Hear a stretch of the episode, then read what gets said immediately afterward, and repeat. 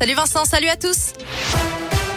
Et à la une de l'actualité, un rappel vaccinal pour tous les adultes de plus de 18 ans. C'est l'une des principales mesures faites tout à l'heure annoncée par le ministre de la Santé, Olivier Véran.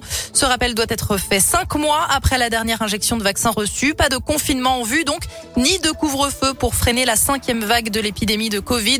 Plutôt une incitation encore plus forte à la vaccination. La validité des tests anti-Covid est désormais limitée à 24 heures et non plus 72 heures. Le site Doctolib est déjà saturé, mais de nouveaux créneaux vont être rapidement proposés.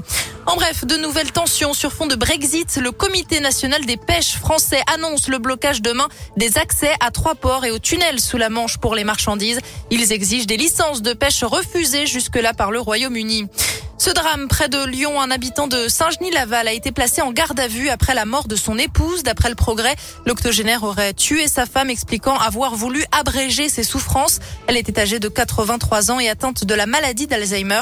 Des investigations sont en cours.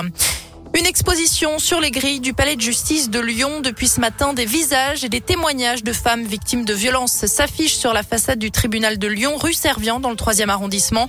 Une exposition réalisée à l'occasion de la journée internationale de lutte contre les violences faites aux femmes. Elle sera visible jusqu'au 10 décembre prochain. Depuis le début de l'année, 500 personnes ont été présentées à la justice pour violences conjugales à Lyon.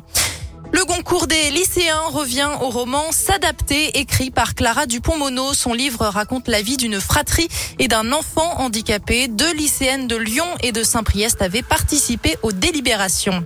Vigilance sur les routes. Météo France prévoit un épisode neigeux cette nuit dans la région.